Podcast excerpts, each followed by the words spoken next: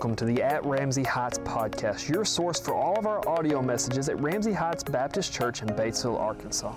This is Pastor Brian Coates, and I hope this encouragement from God's Word connects with you and helps guide you through your next steps on your journey with God. Enjoy today's message.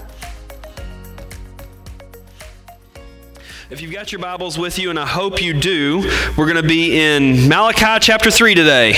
And first off, let me just say thank you for coming back. Some of you weren't here last week and you don't know what that means. Well, we started a new series last week called Money, Fame, and All the Things, and we are getting in your checkbook today. And so, for those of you who were here last week and came back, I'm proud of you. For those of you who stumbled into something and you wish you weren't here, too bad. You're stuck here now. We're glad that you're here, though. But we, we've been starting this series, or we've been looking at this series called Money, Fame, and All the Things. And I think that that, that is more than just talking about money.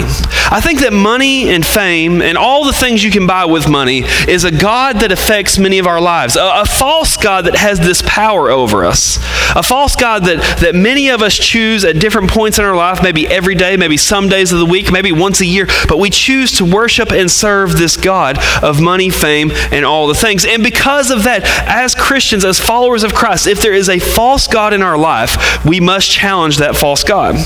So, what we're going to do today is we're going to take away the power of money, fame, and all the things in our lives. Where does the power of money, fame, and all the things come from? What power does that have over us? Why is it so hard for us to break away from Him? And the only power that money and fame and all the things has over you and me is the power of lies. Money and fame and all the things will lie to you.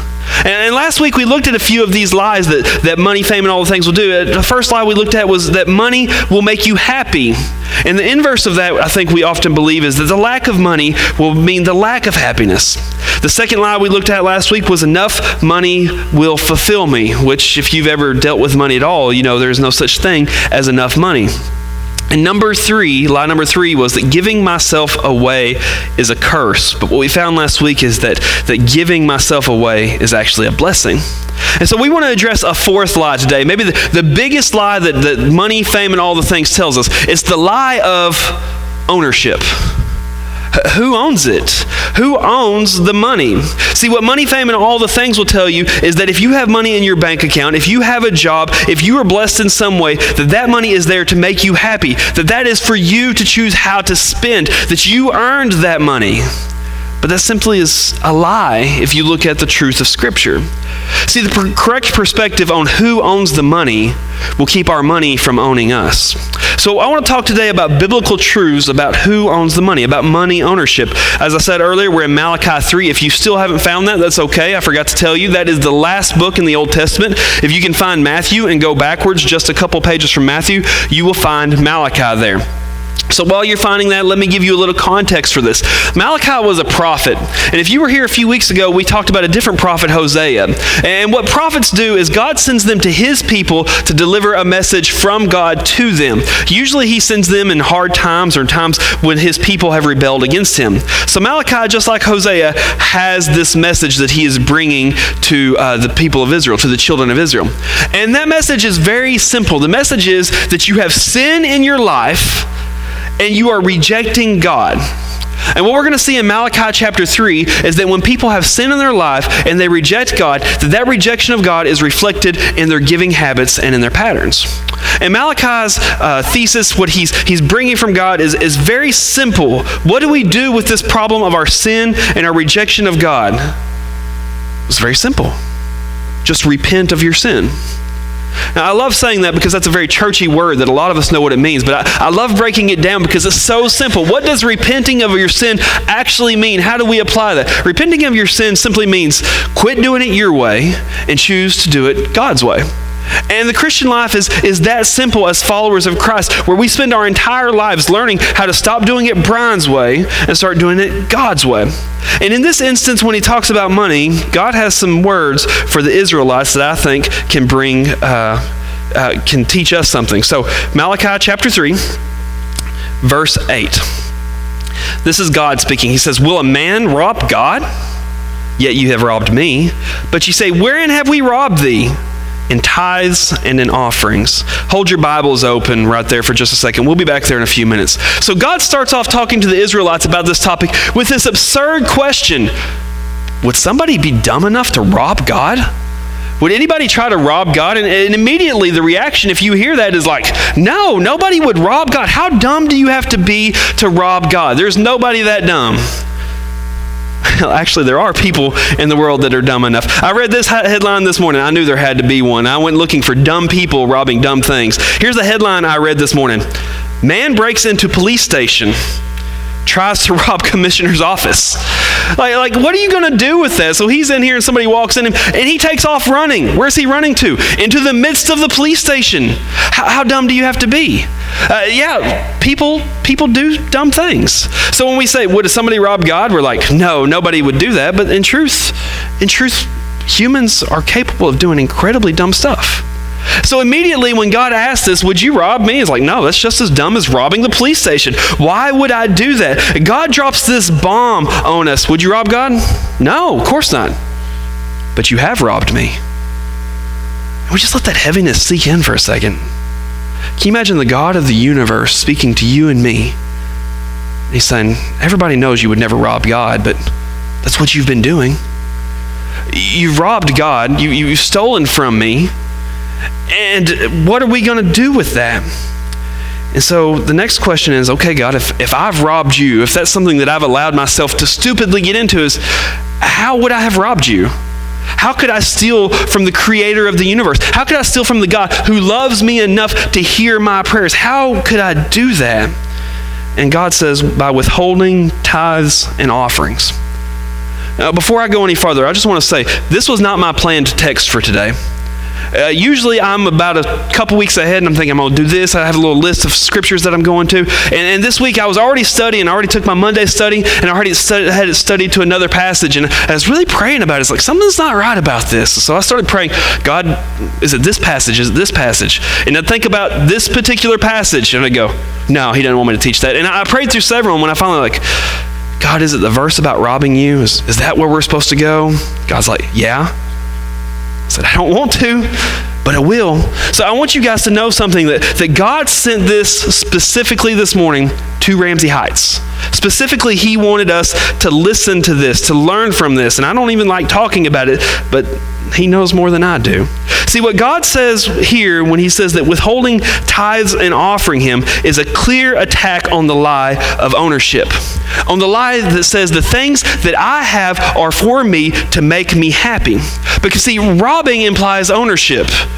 I can't rob myself. I can't take something that belongs to me and give it back to me. Robbing is when I take something that belongs to somebody else and I give it to me. Uh, so when God says you've withheld your tithes, you've withheld your offerings, you've withheld your giving, what he says is you've taken something that's belonged to me, God, and you've kept it for yourself. So there's three questions I want to address with this particular verse before we move on to the next verse. For some of us, this may be very simple, very general information. For some of us, you may learn something new this morning. I know that I did in studying this. So three questions. Question number one, what is a tithe? Question number two, what is an offering? And question number three, how is withholding my giving robbing God? Three questions to learn from verse 8. So, question number one What is a tithe? If you've got your uh, outline in your bulletin, you're filling that out, here's your first take home truth. A tithe is 10% of your income given to God. 10% of your income given to God. And this goes all the way back to the beginning. In your Bible, the very beginning of your Bible is called the book of Genesis. And it has the story of Adam and Eve, and it has the story of Noah, and it has the story of Abraham. And we see in Genesis 14 the very first tithe that is not commanded. There was no Bible at this time. Nobody said you had to. But we see Abraham in a moment of worship, in a moment of praising God. He gives 10% of everything that he has to God. And we call this a tithe. It comes from the Old English word uh, tethola, which means a tenth, 10%. So the question is, why did Abraham do this? Nobody told him to. He didn't have to. There was no reason for him to. Abraham used this as a moment of worship and appreciation. A moment of worship and appreciation for God. He said, I'm going to sacrifice some of what I have and give back to God. That's our second take home truth on your list there. A tithe is part of worship to God. It's part of how we worship Him. It's a part of how, how we describe how, how much He means to us. The, the word worship that we use, we usually think of worship like what we just did with Live, where we, we sing to God. That, that's worship to us. But the word worship actually was once pronounced worthship. And it's a relationship in, in which you ascribe worth to something. And so when we worship God, what we're saying to Him, whether we're singing, whether we're serving Him in worship, whether we're giving Him worship, we proclaim the worthiness of God. Like, God, this is who you are. You are so worth this. To me, you're worth more than 10%. You're worth more than this money in my pocket. That's, that's what I'm here to do. And Abraham, in this act of giving at this time, he just wanted God to say, God, you are worthy. You're worth more to me than my possessions. I would rather have you. If you follow this concept into the book of Leviticus, if you've been in Sunday school the past couple weeks, I believe we're studying Leviticus uh, at like a breakneck speed. But in Leviticus, God actually commands the tithe of his people. And at this time, it wasn't 10% of your income, it was 10% of everything. You would give 10% of your money, you would give 10% of your seed, you would give 10% of your animals. You would give all of this up to give it to God. And that money would be given to the temple where it would be used for God's purposes and taking care of the Levites who, who were the priests of the time and making sure that the God's temple had money to accomplish the things that it needed to accomplish. So we see it in Genesis, we see it in Leviticus at this time. It was practiced by the Jews all through the centuries, and in fact, that practicing Jews today still tithe.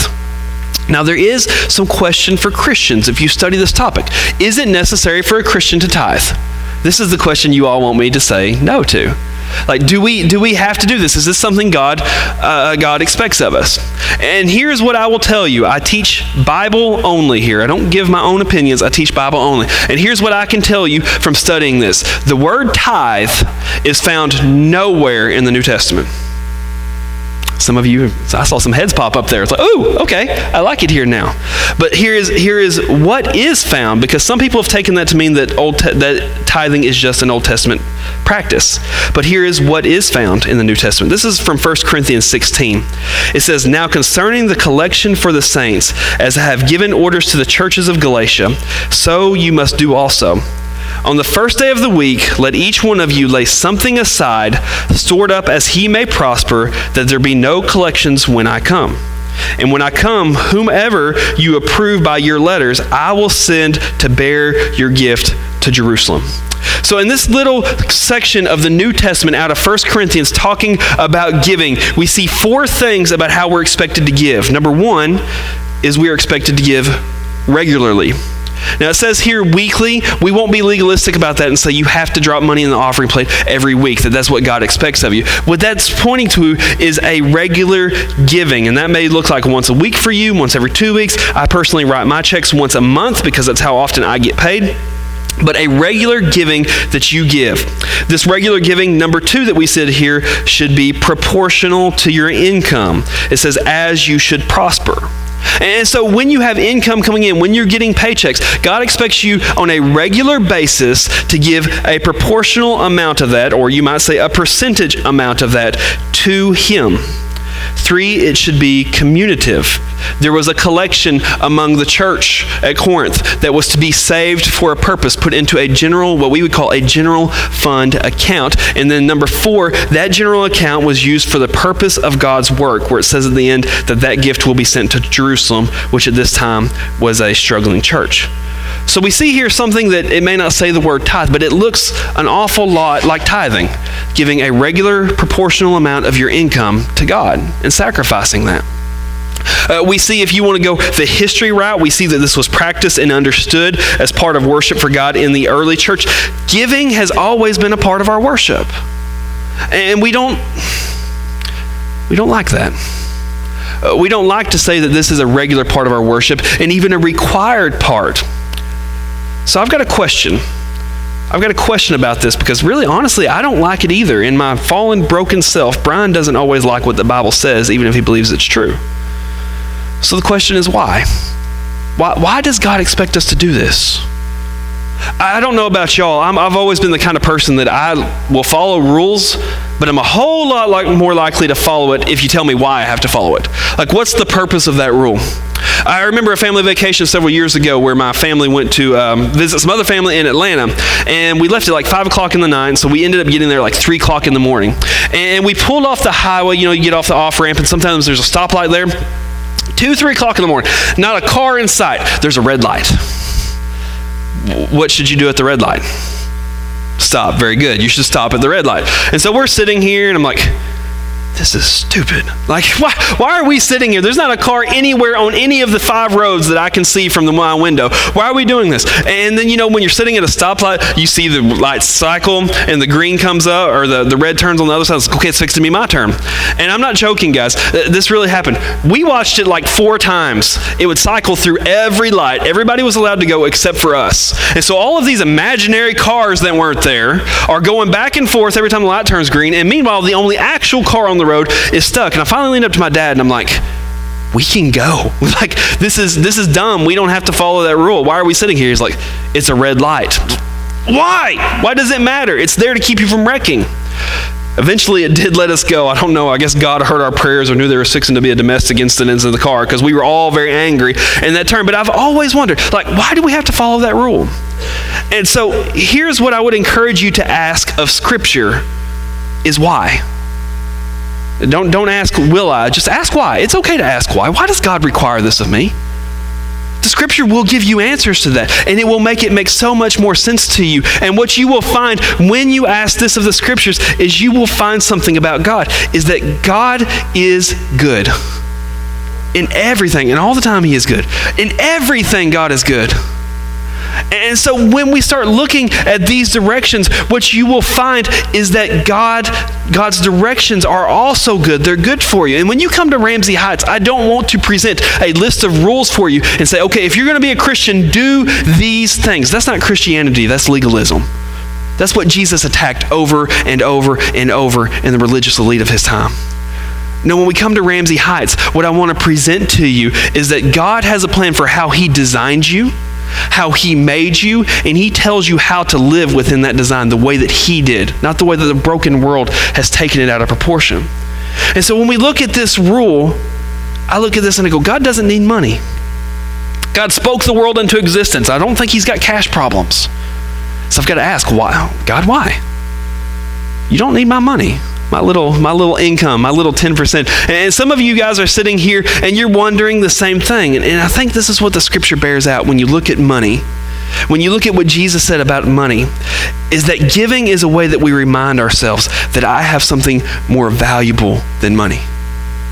And, and, practicing giving, when we surrender ourselves to God, is a monthly or a weekly or a bi weekly reminder. It's like, hey, I could have this money, but I, I would rather have God. And as long as we have that reminder in our lives, it steals the power of money, fame, and all the things. Question number two that we want to discuss is what is an offering? So, our second take home truth, or I think it's our third take home truth, is an offering is extra income past your tithe that is given to God.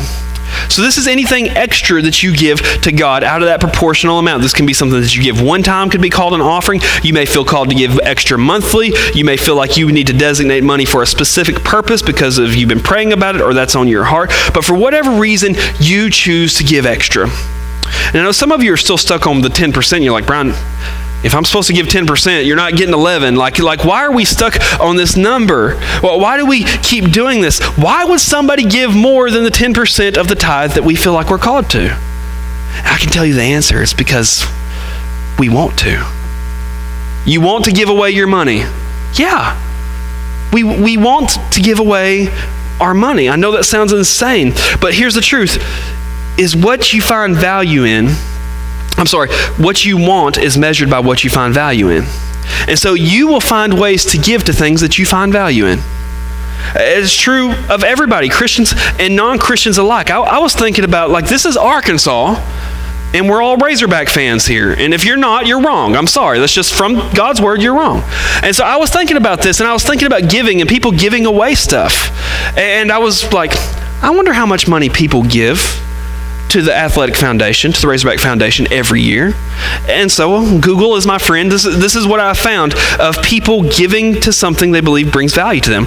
Uh, the Razorback Foundation makes between 20, over the past 10 years, between 27 and 48 million dollars a year. Why? Because people find value in sports.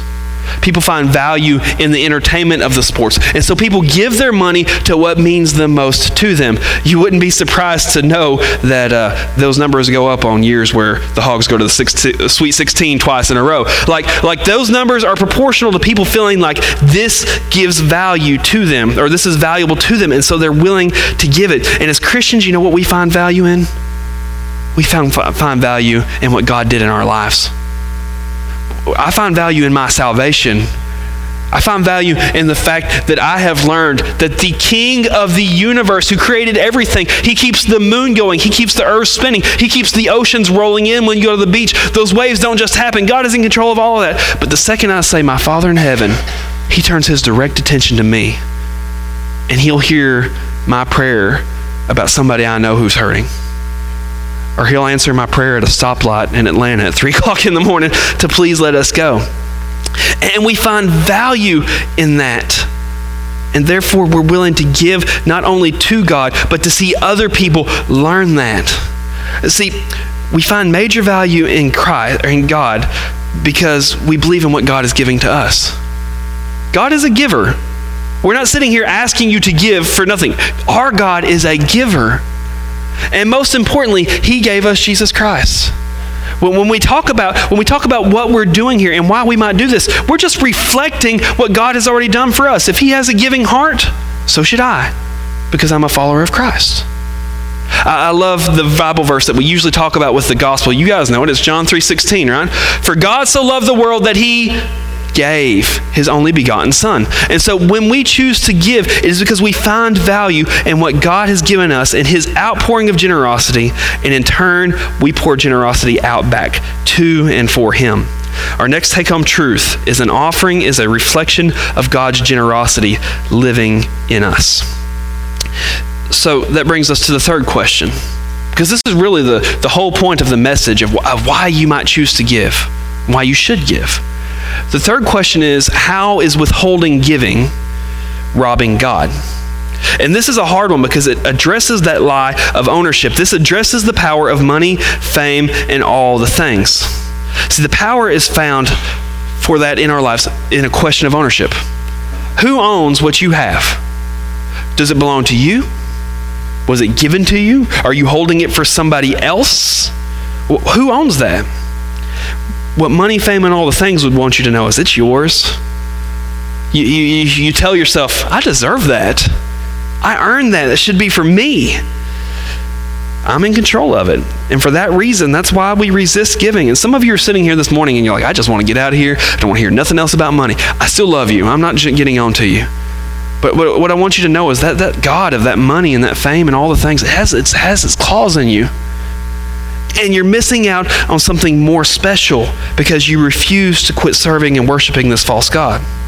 So, to undo this belief that I own everything, we turn to Scripture. Scripture is the pinnacle. Scripture, you can't argue with it. And here's what Scripture says about this world. This is from Psalm 24, verse 1. I didn't make this up. You're welcome to look it up. It says, The earth is the Lord's in all its fullness the world and those who dwell in it. Listen, God in His holy word, in the same Bible that tells us there's a way for you and I to get to God, in the same Bible that tells us that we need Jesus Christ, in the same Bible that tells us about the grace that is available to us, God lays claim to everything and everyone on this earth. And, and that makes sense. he created it. Like, I mean, obviously it's His. I've got this little bench. I probably talked about it a lot. I'm really proud of it over the years. I got this little bench I made when Jessica and I first got married. I was being a good husband, and she wanted a bench to go behind our table that we never sit on. But anyway, she wanted it, and so I, I did like this huge design. I spent hours putting this little thing together. Most of you would look at it and go, I could do that in 10 minutes. It took me days. But uh, I'm so proud of it. And for a long time, I wouldn't even let her put it under the table because it had to sit in the living room. That way, if somebody came to our house, they would see it, and they'd be like, What's that? Like, I built that, you know. You can come to my house and you can sit on that bench. You can enjoy it. You can brag on how good it's built if you want to, how pretty it is. You can't have it. You know why? Because I made it. It's mine. And it's the same thing with God in this world. You can come to this world, you can sit around, but it's not yours. I, I love the concept of land ownership. It's not your land. You control it for a very, very brief period of history. You don't own it. You can't own it. Because one day you're going to die and somebody else is going to own it. And they're going to die and somebody else is going to own it. That land's always going to be there. You can't own it. And it's like that with everything. All of the gold in the world, God says, that's mine. All of the trees that we've made our houses out of, God says, those are mine. Everything that we have ever profited on or sold for wealth, God says, that's mine. Everything belongs to Him. Our next take home truth is everything in the world belongs to and is controlled by God. And when we talk about finances and we talk about giving and we talk about generosity and we talk about money in this church, that is the base of how a believer values their possessions. Is everything that I own is actually owned by him. He owns it and he has given it to me. And this is what I find interesting about that is if God gave it to you, he gave it to you for a reason. I don't know what that reason is for every individual. Different people use it in different ways. Different people are called to use things in different ways, but he gave it to you for a very specific reason. This, this particular concept is called stewardship, just meaning that it's not mine, I hold it for somebody else. Somebody has given me something, God has given me something, I'm allowed to spend it, I'm allowed to use it, but I spend it for Him. And here at Ramsey Heights, we believe in stewardship. So I'm proud to announce this morning that we're starting something called the Stewardship Initiative here at Ramsey Heights in 2022. And if you don't know what this is, you want to listen closely, you're going to like this. So every quarter, we look at our finances right before the business meeting.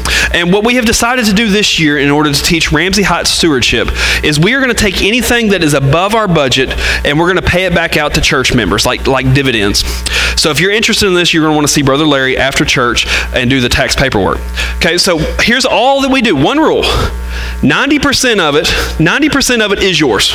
Spend it how you want, what you want, do whatever you want with it. It's going to end up being like $1,000 a person this year. So $900, do yours. The only thing that I'm going to ask of you is that you take $100 of that and you give it to some missionary. Brother Larry also has a list of missionaries that you can hand that to. So see him. Yeah, we're not going to do that. Not really. Some of you, some of you know me well enough to go, "Oh, this is funny." I saw you laughing. Some of you were serious. Like, really? I like this church. We're not going to do that. But let me ask you a question. If we were, how excited would you be? You mean you're going to give me $1,000 and all I have to do is write a check of a 100 of it to a missionary? Why is it generous when I or a church would do that for you? But when God works under that very same model, He says, I'm going to give you all of this stuff. 90% of it, you're free to do with what you want. 10% of it comes back to me. Why is it oppressive when God does it? When we'd all be jumping for joy if the church did it, or our friends did it, or the government did it. Why? Why is God considered oppressive at that moment?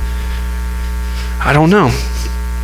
Here's the biblical view of money everything I own belongs to God, He gifted me with it. And somebody in here, because I have fought this in my life, somebody said, Brian, I worked hard for that. I got a job. I worked my way up the ladder. I went to college. I sweat, tears, and blood for this money. That's mine. Why? Why do I have to give it up? Brian, God didn't give that to me. I earned it. It's all mine. Let me ask you some questions before you continue on with that. What if your health was different? Could you have worked that hard if, if you had had some major illness? What if what if you didn't have the abilities or the intelligence you had? What if you weren't born in America? Like we are the most blessed people on earth. We're born into a world where money basically rains from the skies. Go to any other country. You're not going to earn or build up anything. You're going to be struggling to survive. Here's, I don't know if the Bible gives me the authority to do this, but I, am pretty sure that I'm safe in saying this. Um, and God will back me on this. I will excuse you from giving to God. I'll write you a note if you want to, like a doctor's note if you can work your entire 48 or 40 hour week without breathing God's air. You, you do that, you work 40 hours, you don't breathe the whole time, you come to me, you don't have to give anything. You're excused from that. See, everything you have, even if you have a job, that was given to you by God. You were born in America where there is uh, ability and access to jobs. That was given to you by God. Everything we have, our health, our ability, the air we breathe while we work, given to us by God. And God says, when I give this to you and you refuse to give it back, you are robbing me. because you're taking what is mine and not using it as I directed you to. This is where Israel had got to in the book of Malachi. They, they had got God so far out of their minds, they were worshiping all of these false gods, they, they decided, we're not going to give. And there's a lot of Christians that live this way today as well. And this is a symptom of a wrong belief about God. It's when we get full of ourselves, when we get prideful and say, I'm capable of doing things apart from God. I don't need Him, I don't need His help. I, I can do it. And God may let you believe that, but the Bible also says that pride goes before the fall, and generally, when you believe that a little too long, you will find some hardship that lets you know you need God. The other thing that we have a wrong belief here is that I have ownership of what He has stewarded to me. And that's a heart problem for us when we can look at God and say, Thank you for what you've given me, but it's for me now, not for you. Our next take home truth is this followers of Christ believe God controls their finances. And God is not okay with being robbed. God is not okay with, with, being generous and giving to people who are stingy and refuse to give back and love Him back. And if you continue to read here in Malachi, back to the scripture, we'll see how God handles this with the people of Israel. Verse 9, it says, Ye are cursed with a curse, for you have robbed me, even this whole nation. Bring you all the tithes into the storehouse, that there may be meat in, thine, in mine house. And prove me now herewith, says the Lord of hosts, if I will not open you the windows of heaven and pour you out a blessing, that there shall not be room enough to receive it. And I will rebuke the devourer, that's Satan, the devourer for your sakes. And he shall not destroy the fruits of your ground, neither shall your vine cast her fruit before the time in the field, saith the Lord of hosts. God tells Israel, I'm not going to say that he's saying this to us. God tells Israel in this case, he says, okay, if that's how you want to play it, if that's how you want to handle your finances, if you want to not acknowledge that I'm a God, that I am God, if you want to not acknowledge that I give generously to you, he said, I'll, I'll quit giving back. And so in the Old Testament, God worked with the Israelites on a system of blessings and curses. You were blessed as a reward for obedience, and you were cursed as a punishment for disobedience, just like many of us do with our kids, where we give them privileges for doing good things and we give them punishment for doing bad things. And in that, God would move his people to repentance when they realized, oh, I do need God. If God would just do what he used to do for me, maybe life would be better, and people would turn back to him. So in this in this system, there was always a there was a curse. Let me take that back. But there was always an answer to the curse. And in this answer, this is what God says to His people. He says, "Return what is stolen." Basically, that's that fancy word we talked about earlier. Repent. He says, "Stop doing it your way, and let's try it God's way for a little bit." Stop doing it the way that, that you want to do it and do it my way. And this repentance here comes with a promise. Listen to what he promises them. He says, If you will do this, I will open, number one, I will open the windows of heaven. Number two, I will pour out a blessing so big you cannot receive it. Number three, I will rebuke Satan and keep him from stealing from you. Number four, your crops will abound. And I love this. God says, Prove me in this. You know what that means? Arkansas talk is try me. Try me. See, see if it won't happen this way. And I want to be very clear. We're not selling blessings here. I don't believe that you can buy your way into God's favor. That is not true. But I would encourage you and I would challenge you try God's way. Try God's way. If you've been withholding, just begin. And I'm not going to spend a lot of time on this in your bulletin. There's a little pink slip. If you feel like, hey, I need to start giving, I don't know how, that little pink slip will tell you the different ways that you can give here at Ramsey Heights. If you, if you don't know how to tithe or you never have tithe, begin, begin to offer those tithes to Him. Reframe your reference of how you look at money and realize that you are a steward. And I'm going to steward God's money the way that, that He asked me to. If you already tithe, I would encourage you to, to add extra to it, to begin to give. And I can tell you from personal experience, this is hard at first. It's hard. I'm not going to sit here and say, you're going to skip in here that first check and drop in the offering plate and be like, that feels so good. You won't. It hurts because it goes against everything that, that you want. Went against everything I wanted when, when I began to give. But here's what else I can tell you from experiences it's hard at first, and then it gets easier and then you'll reach a place in your faith where it's not even a choice to do it another way. I, I, can tell you from people that I know who are very mature, mature in the faith that if you were to so much as hint that they quit giving, they would immediately, immediately shut that down because it becomes part of our worship and it becomes part of our relationship with God and it becomes part of the way that we honor God. So do what God asked of the Israelites. Give him an opportunity to prove to you that he can make this a blessing in your life. So, practically, what does this look like for you? How, how do we do this? How do we make this work? Uh, Friday night, I was sitting at home with my daughter Oakley and my wife. Uh, and in our house, at the end of our couch, there's a fireplace, and there's this little gap about this wide between the end of the couch and the fireplace. We call it the hole and it's my daughter's favorite place in the whole house. I don't know why. But we don't want her back there because there's the fireplace right there. She does this weird thing where she pops up like a jack in the box on drugs, I don't know, and pops up over the couch and scares you and tries to grab your hair. Uh, there's an electrical outlet back there. We don't like her there, but that's her favorite place. And so Friday night she was back there and she had this whole pile of stuff and she's like, and Jessica kept going, Oakley, come out of there, please, come out of there. And finally, finally, I told her, I said, Oakley, come here. Come here, please. And, and she always, when you say Oakley, she always go, hmm? It's like, okay, I got your attention. So I get down on her level. I'm like, come here, baby, come here. Eyes and ears. Eyes and ears. That's how we listen. Okay. Daddy doesn't want you in the hole anymore.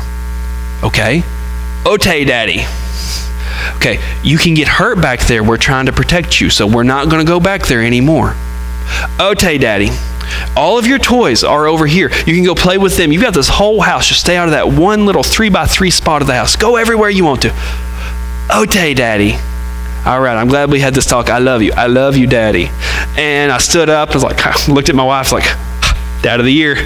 And I no more got set down on the couch and I looked over. Where was she at? She's back in the hole. And some of us live our faith like that. You're sitting here today and you're like, okay, God, okay, God. And maybe it's not that it's high on your priority list. I think that's what it is with my daughter. I think part of it was her is she knew that I wanted her to do something, but she didn't know how to apply that. I think so many Christians struggle with that. So how do we apply this to us? How do, how do we take these next steps? Now, I want to go over that with us here. In 1 Corinthians, going back to 1 Corinthians 16 here, here's what God asks of us. He says, Give regularly my suggestion would be that you take the percentage of your paycheck when it comes in, and that be the first check that you write. Let me promise you this. If you write your house payment and your water bill and your electric bill and your credit card bill and all of those things, and you go out to eat four or five times, and you want to go to the movies, and then you got to buy all that stuff on Amazon, and then you wait till after all of that to begin writing checks, when you wait for all that to begin giving to God, it just won't be in the bank account. You'll get there. You may even think you're going to do it. Yeah, I'll write this on the 20th. 20th gets here, ooh, I don't, don't have any money. We got to put gas in the car. It's like $16 a gallon. Like, we can't afford to give to God right now. So, do it as the first thing. That's not a legalistic thing, that's a, that's a um, common sense thing. Secondly, choose to pay a proportional part of your income. And I understand for some of us that sitting here and writing 10% next week of our next paycheck is not going to happen for you.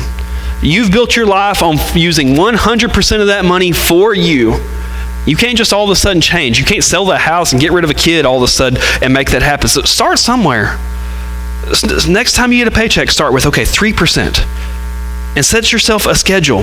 For, for a few weeks, I'll do 3%.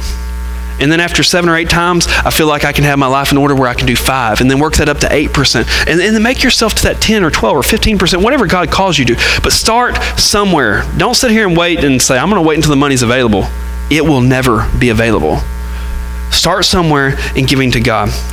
Uh, you give to God in a community. We suggest that you give here at Ramsey Heights. However, I will say this, I probably shouldn't. I will say this. If you feel like, if it is hindering you, that you have this thought in your head, that preacher wants my money, I will help you find somewhere else to give your money until you're comfortable giving here at your church family. I really truly believe that you should be giving to your church family. But if there's something that is hindering you from following God in that, we'll work towards that together and we'll find you somewhere else to give that. I would rather you give to God elsewhere than withhold here because you don't trust me. So if that's what's hindering you, no excuses. You're not getting out of here free. Here at Ramsey Heights, when you put offering in the offering plate, that money is used for God's work. It is used to take care of our building. 12% of it, we work on a, a tithe plus offering model here at church. 12% of it we give away. immediately, as quickly as possible. We don't want that money. We want God to use it elsewhere. So, give somewhere in community. Don't just hold it back and say, I'm going to spend it when I feel like God is telling me to. Give it somewhere into a community. And then give it for the purpose of God's work. Wherever you give, and I hope it is at your local church. And if you're visiting and you have another church, give there. Give that money somewhere where it is going to be used for God's work. And it will be hard at first. I promise you, Satan will badger you all week. You'll go to the ATM, he's going to be beating you down. You're going to eat bologna sandwiches the rest of the week. You'll get to church, and Satan will be like, hey, you know, there's something on TV you were supposed to record, and you forgot to. Go home and do that. And you walk in here, and you'll see the offering plate, and this is his favorite trick. You can drop it in when you walk out, not when you walk in. And when it comes time to walk out, you can accidentally get distracted. It will be so hard at first. So how do you overcome this? How, how do you how do you give for that first time? And here's what helps me when, in my imperfect and broken state, I sometimes wonder if I could have a bigger house if I didn't give as much money. In my imperfect and broken state, if I wonder if I could actually buy a Jeep with that money. Here's what helps me as I focus on my salvation and I focus on those words God gave his only son for me. And that everybody in here needed Jesus Christ. Every last one of us needed a Savior. And God did so not because it was easy, God did so at great cost because of His love for us. The Bible says that we love because He first loved us. I think you can apply that to we give because He first gave to us. So this morning, maybe that's not a motivator for you because you've never received Jesus. He's just some guy in a Bible that you know has some rules. And maybe it's time to put your faith in Him. Let me tell you, you'll never regret it. Jesus Christ came here and gave His life so that you and I could be free. Maybe you're sitting here this morning and you're like, ah, I'm feeling the pull. I should, I should give. Just remind yourself what you give to God is nothing compared to what He has gave and what He will continue to give to you. If you'd like to talk or pray, this is our response time. I'd invite you up here. I would love to talk with you and counsel you through any questions that you have, but don't leave here the same as you walked in. Please stand.